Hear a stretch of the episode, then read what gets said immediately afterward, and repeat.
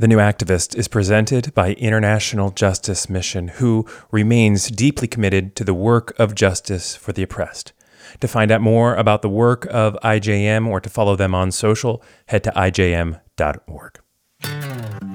Well, this is The New Activist, a show that features conversations with activists and leaders who are tackling some of the world's biggest humanitarian issues from the front lines of injustice.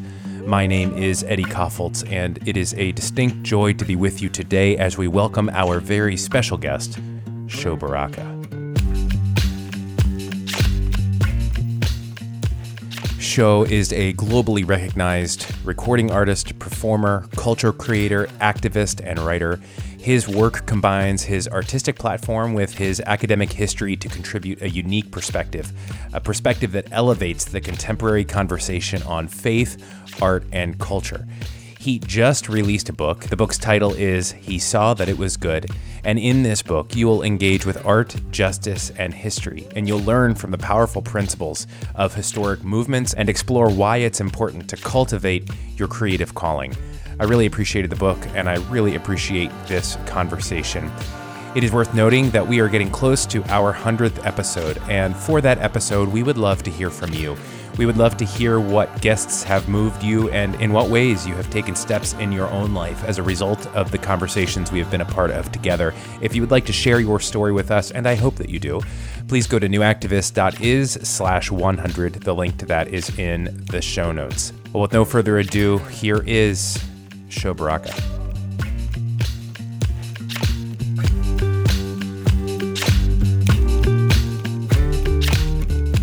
Your last solo album was put out, The Narrative was put out in 2016. It was so good. And then So Many Feelings was 2018. A lot of us know you from your like prolific music history. I'm curious what your creative journey has been like in the years from 2018 to 2021 where the releases haven't been, you know, as like, you know, every 2 years, but there's still a journey happening.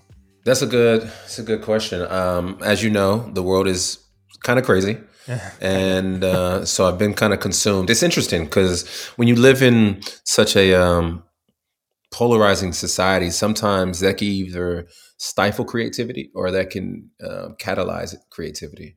And I think it's been both for me. It's I've been I've been varying. I've been vacillating between.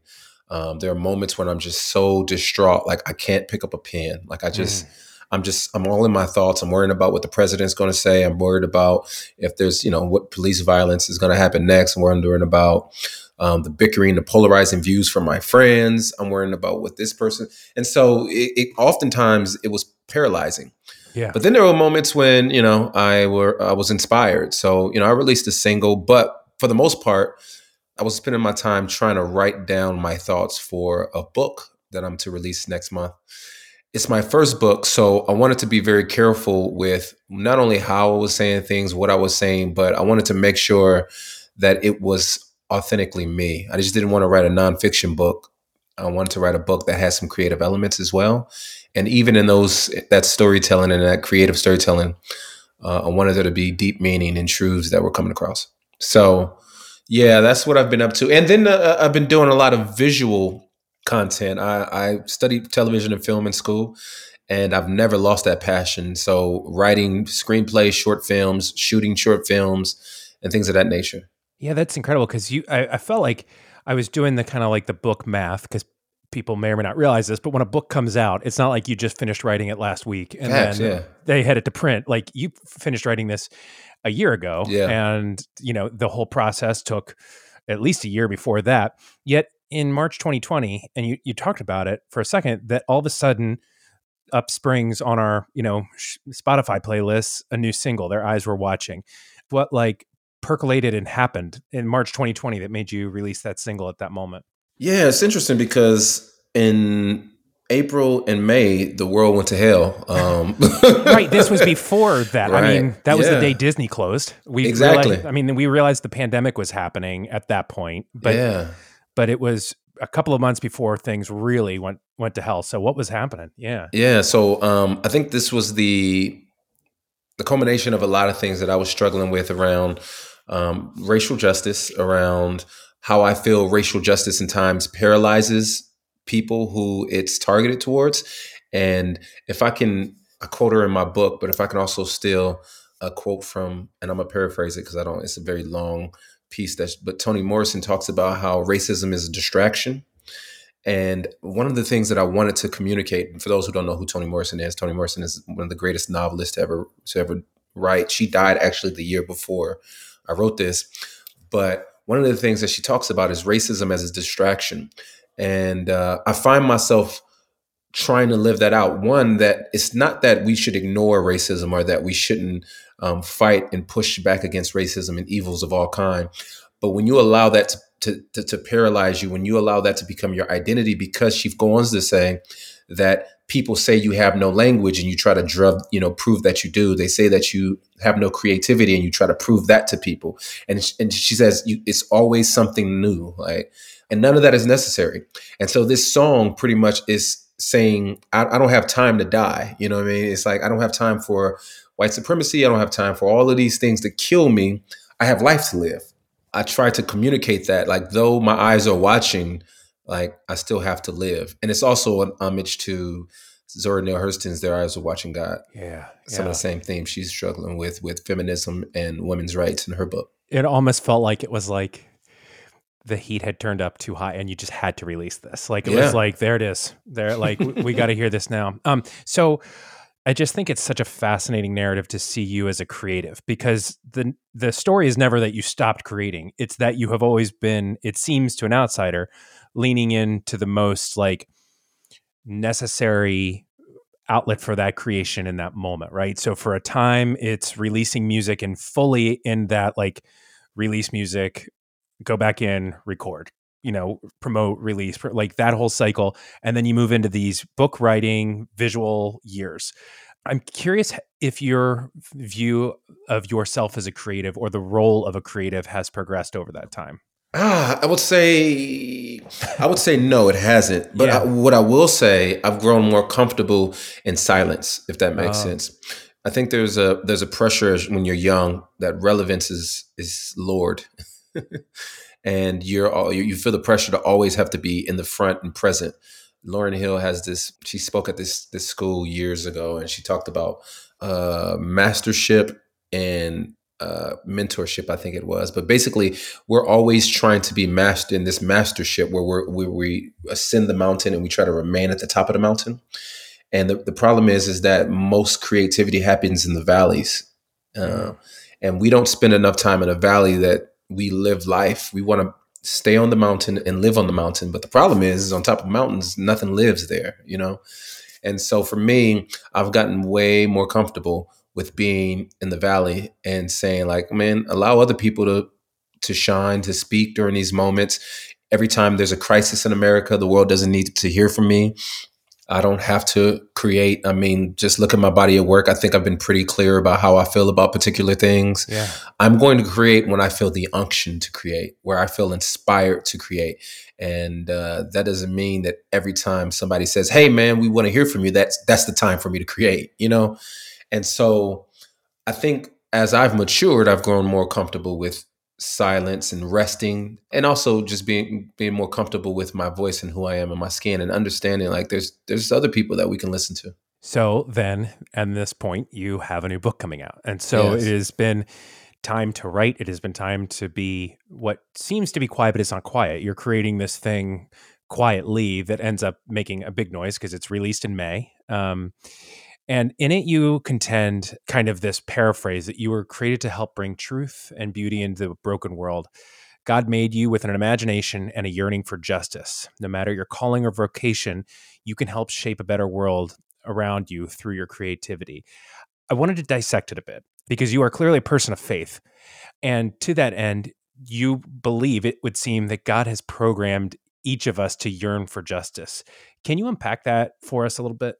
I think we all want to, you know, make what we feel to be wrong right. I just think that's just innately in us. I mean, obviously, there are people who would disagree, but I also feel in that same as I can talk out of both sides of my neck.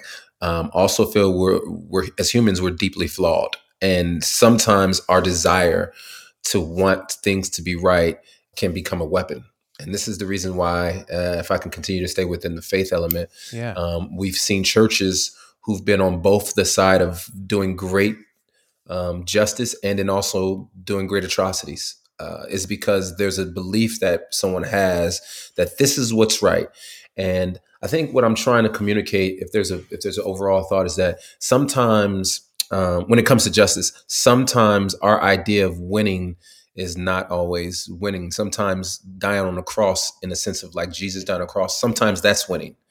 And that's because what he's doing there is saying, I am willing to sacrifice my well being for the benefit of other people. And sometimes to me, that's justice. Like that's an act of great justice and selflessness. And so, um, but I do believe that within us, there's something about our human makeup that we want to see what's wrong made right. Sometimes we suppress that. I think, and there, and I, and I think I try to communicate. There are different elements and ways, and we suppress that. Sometimes our cultural tribal makeup suppresses those those yearnings. Sometimes entertainment and culture kind of suppresses those. And that's why you need a great imagination or great imaginators to create other narratives to show a different paradigm and perspective and say, oh, you know what? That's interesting. I've never seen it from that point of view before. And that that's a seed that begins to cultivate within you. And you're like, well, maybe just to be very clear, like I've had conversations with many of many of middle-aged white people who um, so for instance i you know I, I did a musical and i'm still in the process of working on a musical that deals with the uh, 1968 sanitation worker strike in memphis. Um, people know that martin luther king died in memphis in 68 but they don't know why. So he was there to fight against to fight alongside sanitation workers. All that to say we did this musical and there were dozens and hundreds actually hundreds and maybe even a thousand old white folks who who saw this musical, and afterwards we had a chance to do Q and A's with them, and a lot of them were like, "Wow!" Like I I had no idea that you can tie some of the stuff that was happening in '68 the stuff that was hap- that's happening today, and there's a correlation, and that's how I use my imagination and my creative uh, ingenuity, along with other people, to create this piece of work that tethers 68 to 2018 and 2019 and 2020 and so you can, I understand how people kind of can get exhausted by doing the work because it's some, it is exhausting trying to convince people that the world is broken and, and, and we need to fix it. But this is why I do it because there are so many people, they need to re, they need their, their imagination reshaped, if that makes sense. And so I find myself trying to do that in the form of art through justice and, and faith and whatnot just as a follow-up to that like part of this that you talk about is like knowing knowing history and knowing your history and digging in and paying attention to historical voices that like that have been talking for a long time and using their creativity to affect positive change i'm curious if you can give us kind of like a, a little homework list of who we should be going back and googling checking out their book at the library i'm gonna list three people um, the first person i will say you know it's interesting because this is a person who lived in, in a in a very conflicting situation. Phillis Wheatley, who was a slave, who at one point in time wrote from what I call like a plantation theology. And you can see the difference between when she wrote her her poetry when she was a slave versus what she wrote when she wasn't, when she was a free woman. And I think the reason why we need to learn from individuals like that is because there are a lot of us who aren't necessarily slaves, but we're under a particular edit. We're under a particular um, overseer, if you will, that in a lot of ways restricts the liberty for us to express ourselves. And it's interesting for, for me to evaluate like, what does it look like to create under this particular oppression, if you will, versus creating in a space of liberation and freedom? And how do I learn from her to like break free in the particular, you know, constructs that I live in right now? The other individual that I love is uh, Zora Neale Hurston and the reason why I love Zora Neale Hurston is uh, um, think about her in the Harlem Renaissance. The Harlem Renaissance is known um, as this movement and that started in the kind of like the late nineteen uh, the tens, nineteen teens, and kind of flourished in twenties and thirties as a movement that put Black excellence on display. But Zora Neale, um, rather than propping up what people would call as exceptionalism, like the exceptional aspects of Black culture, the exceptional thinkers and exceptional painters. Zora Neale used her exceptionalism to, to prop up kind of like the low society of Black culture. So she went to the the, the folklore, the, the deep woods of like you know Florida and Alabama to investigate in her anthropological way, like to give dignity to people who were on the margins. And I, when I think about today, I think about who that is the prime way to use your pen like give voice to people on the margin we're always talking about representation the beauty is is that there's always represented people I mean, underrepresented people in underrepresented people, if that makes sense. And Neale Hurston did that on a way in a way that was exceptional. She didn't out, she didn't spotlight extraordinary people, just what I like to say, the extraordinariness in the ordinary, if that will. And so to see these ordinary people express very deep understanding about life, very deep truths about humanity, I, th- I say that she had a wonderful hermeneutic of people and that to me was exceptional. And then the last person is George Washington Carver, who was creative in a different way. This is a man who um, literally had a very interesting, and you, I'll read my book and our other books about him, a very interesting relationship with nature and loved God, but in a way that a lot of people would would probably call, I don't know, pantheistic or I don't know, they they would definitely not see him as as orthodox in his faith, and and I would say otherwise. I would say that he understood nature and human beings in a way that I think is the that is most necessary, and not only that. He used that to bring good. A lot of people just know him as the peanut guy, but he did so much more than peanuts. He helped Mahatma Gandhi with his uh, his hunger strikes. He gave uh, consulting, I guess you can say, to Thomas Edison and, and Harold Ford. Uh, he was a professor at Tuskegee Institute. Um, he, I mean, he did so much, but even more than that, he assisted a Southern society that hated and loathed him um, by teaching farmers in the South and the government how to use different soil or plant different soil rather than using uh, like cotton and stuff like that because they were killing the soil. And so he said, "These here's how we can plant different uh, resources in order to save our soil." And to to see this individual, though loathed and dis- and, and and marginalized, to use his gift for the benefit and blessing of other people, to me is just a, a wonderful example of creativity. But he was also a painter too, so these are just three individuals I think in a practical way that we can learn from, and that's why I think history is important. Um, oftentimes we we're so pressured and enamored to progress and to move forward that we can leave history behind. But I believe true artists have good memory. Yeah, thank you for that. And I just do want to point out again, like there is a pretty exhaustive list in the book. So you just gave us a, a bit, and I appreciate the starting point. Um, and we'll be in your book for the rest. You also talk about kind of this, and it seems as though you have this like presumption that every person is inherently creative. And so I see you as creative, right? Because you're like a professional uh, writer, artist, musician, right? You are creative, and and I don't want to speak for you, but I feel like there's there's more of a sense that it's like we are all there's a creative soul in all of us. First, do you agree with that? Is that right?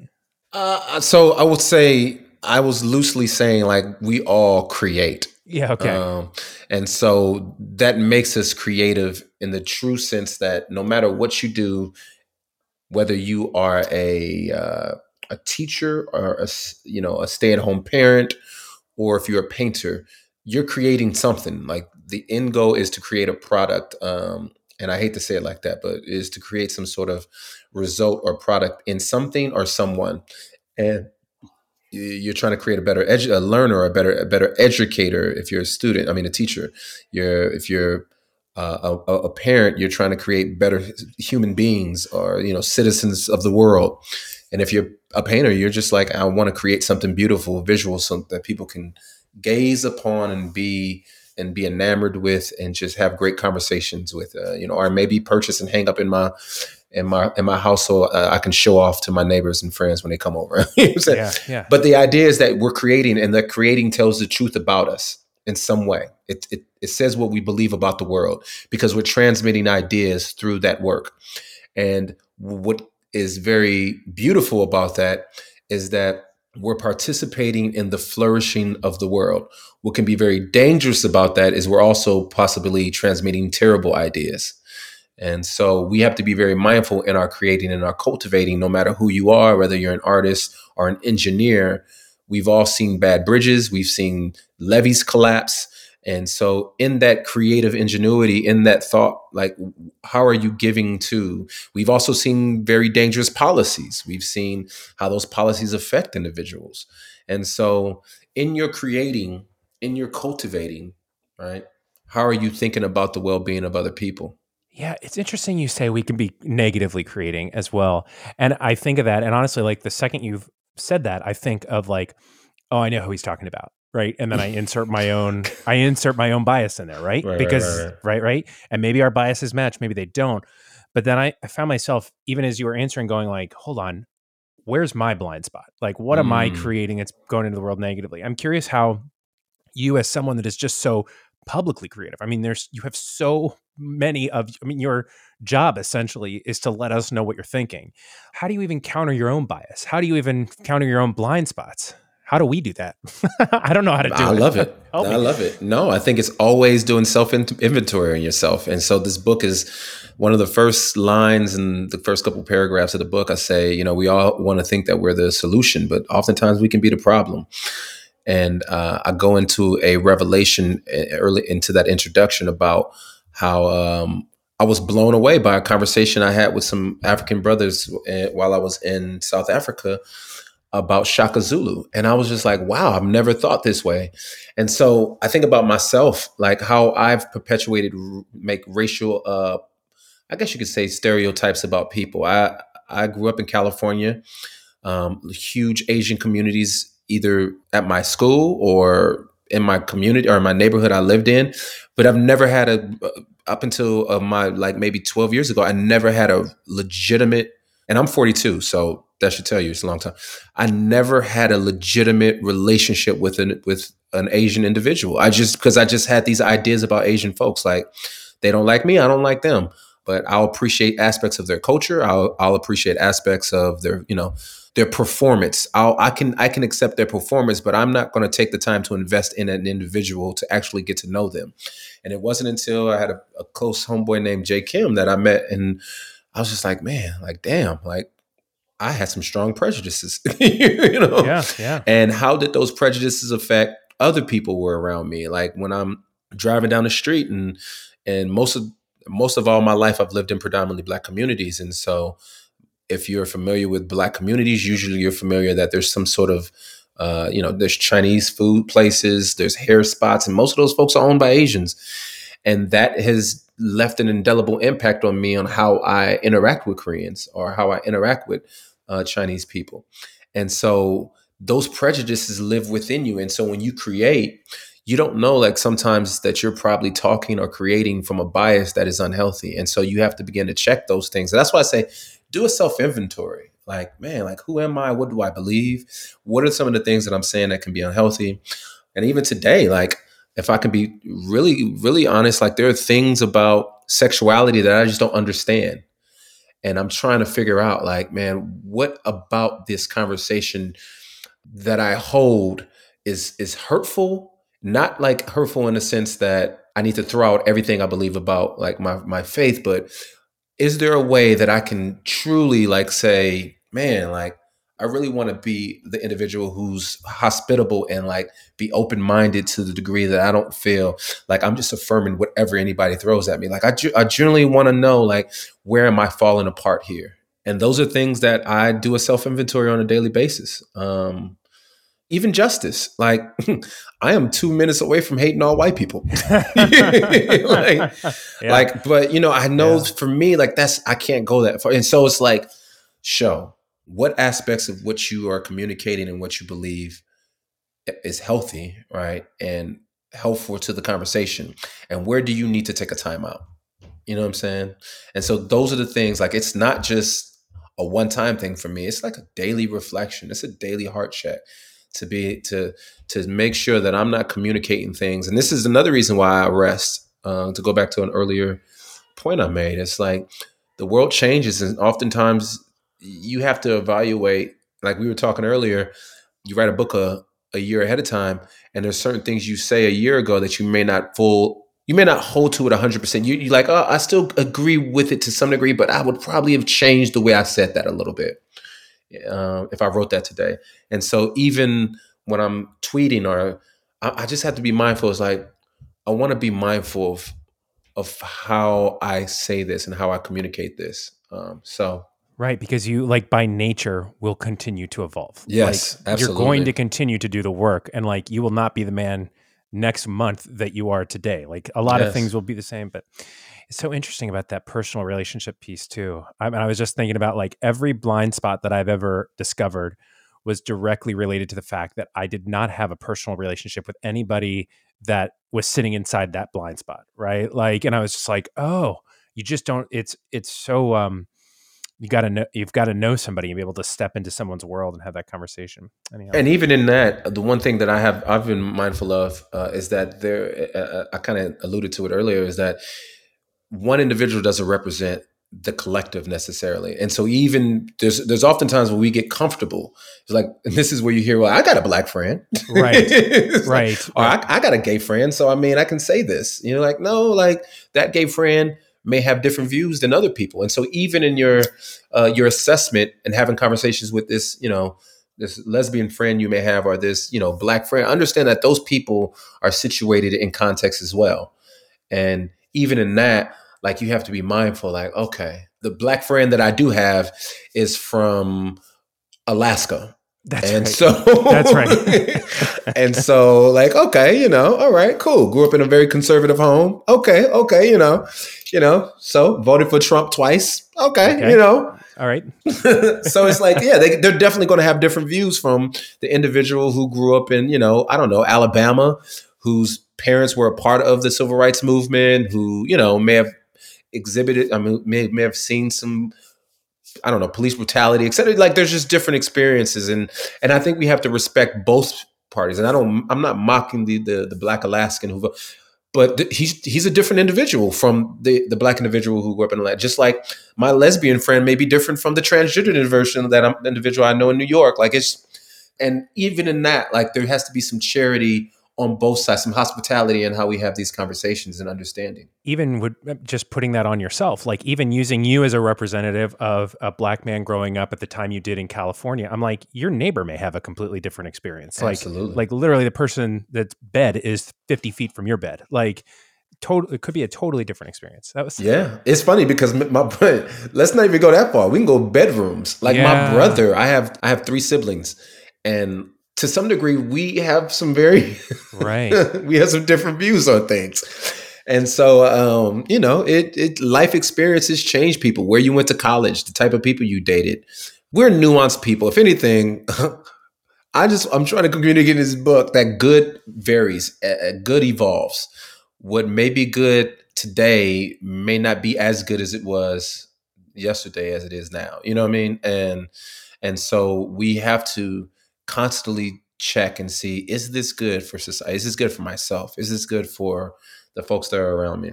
I keep thinking I can't get past what you said earlier, and that with I guess age and wisdom came with, with an ability for you to know when to lay back and to be quiet and to be comfortable in that quiet. Not that you don't care, but to say, like, maybe this isn't the time. And I'm paraphrasing loosely something you said 15 minutes ago. So everybody just heard it. So they know if I'm doing it poorly.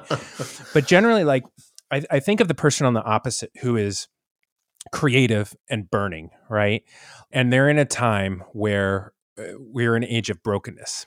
And it's, we always have been, but, but even now, like, like the brokenness is more apparent and the headlines are the headlines of injustice are rotating every single day and there's a there's a weight that there's always been and i feel like i hear from a lot of people who are in the activist space that the weight can be stifling mm-hmm. i i wonder how or what you say to the person who isn't trying to be quiet but doesn't know how to say what it is they think they need to say because it's all just so freaking heavy and hard i have a theory that and this is related but unrelated. I have a theory that 50, 60, I mean, this is not, this is nothing revolutionary. There are documentaries on this, but I have a theory that uh, maybe 70 years from now, 100 years from now, we're going to realize that social media was not healthy for our brains.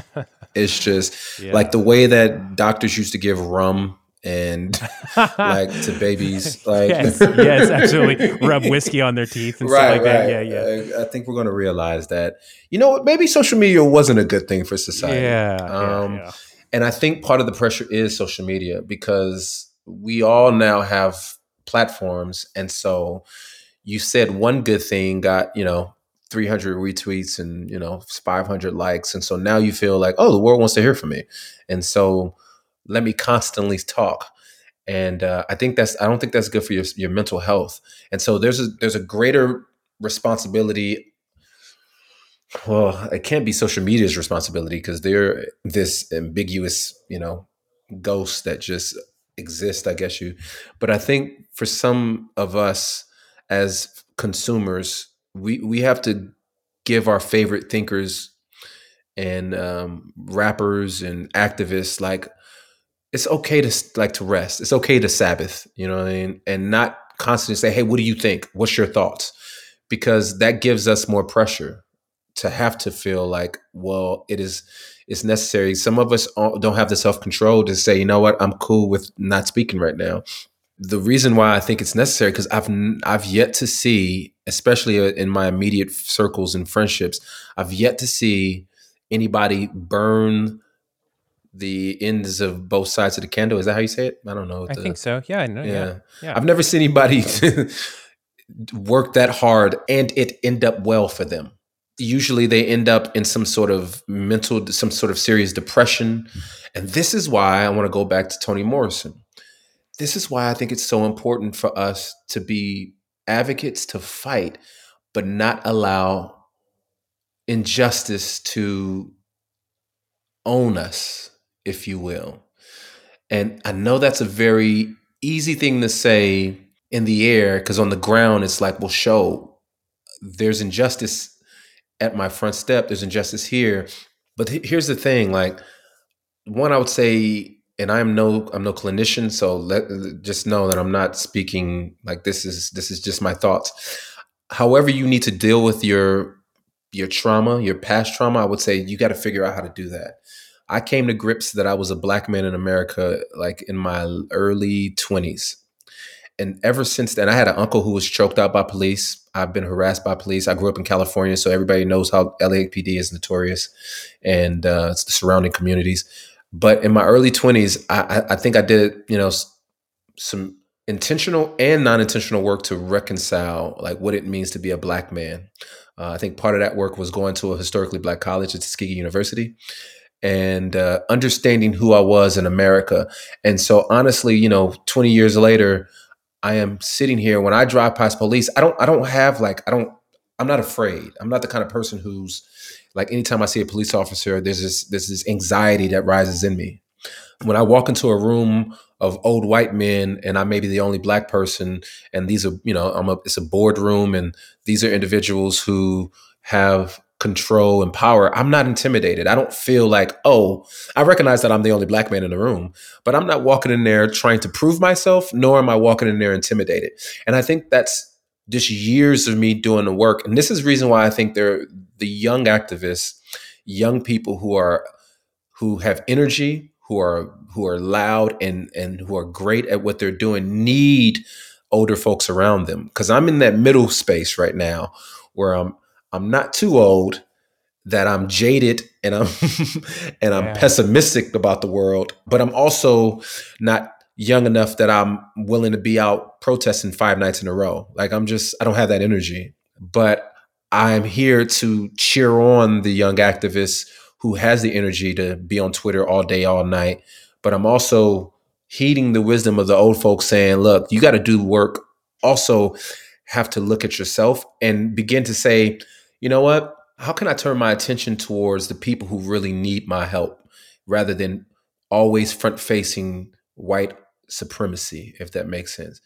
For those folks who, um, and this is in my book as well, and I really don't think I did a good uh, did justice in really over explaining it, but there's been a co- comparison between you know black liberation and the exodus in the bible ad nauseum like a lot of people have done it i've found that i think that i've done something a little differently and I, there's five points that I, I try to point out one is and it's alliteration. So here's the the wannabe pastor coming out of me.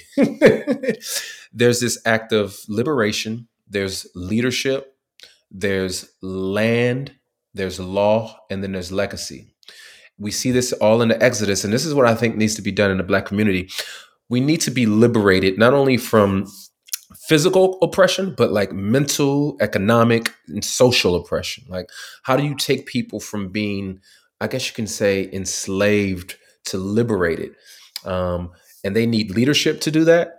They need law to do that. Like when Moses removes um, the Hebrews from the Hebrew people from Egypt, he just he just doesn't liberate them and say, "Hey, you guys do what you got to do." He says, "Look, there's some laws that you guys may have learned in, in, in, Egypt. Those laws may not be helpful for us. We may need to have a new set of understanding on how we are to treat one another and how we are to move forward. And this is even in the idea of like business. How do we do business differently than what we've than what we've inherited?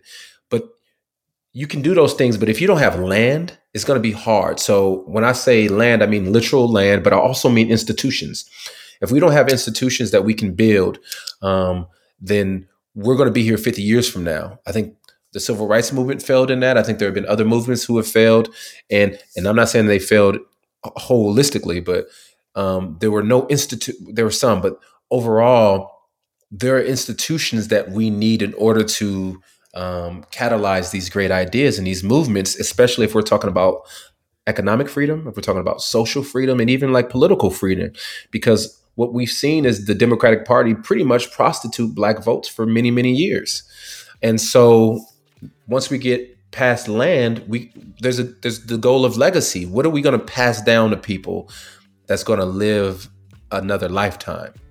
And so rather than me spending my time trying to prove that racism exists or trying to point at racism to this individual, I'm like, yeah, I'm going to give you my attention for so much for for an amount of time. But at the end of the day, I, there's some Hebrew people that I need to liberate that need leadership, that need law, that need land, and they need a legacy. And that's where I feel that I'm trying to spend most of my time.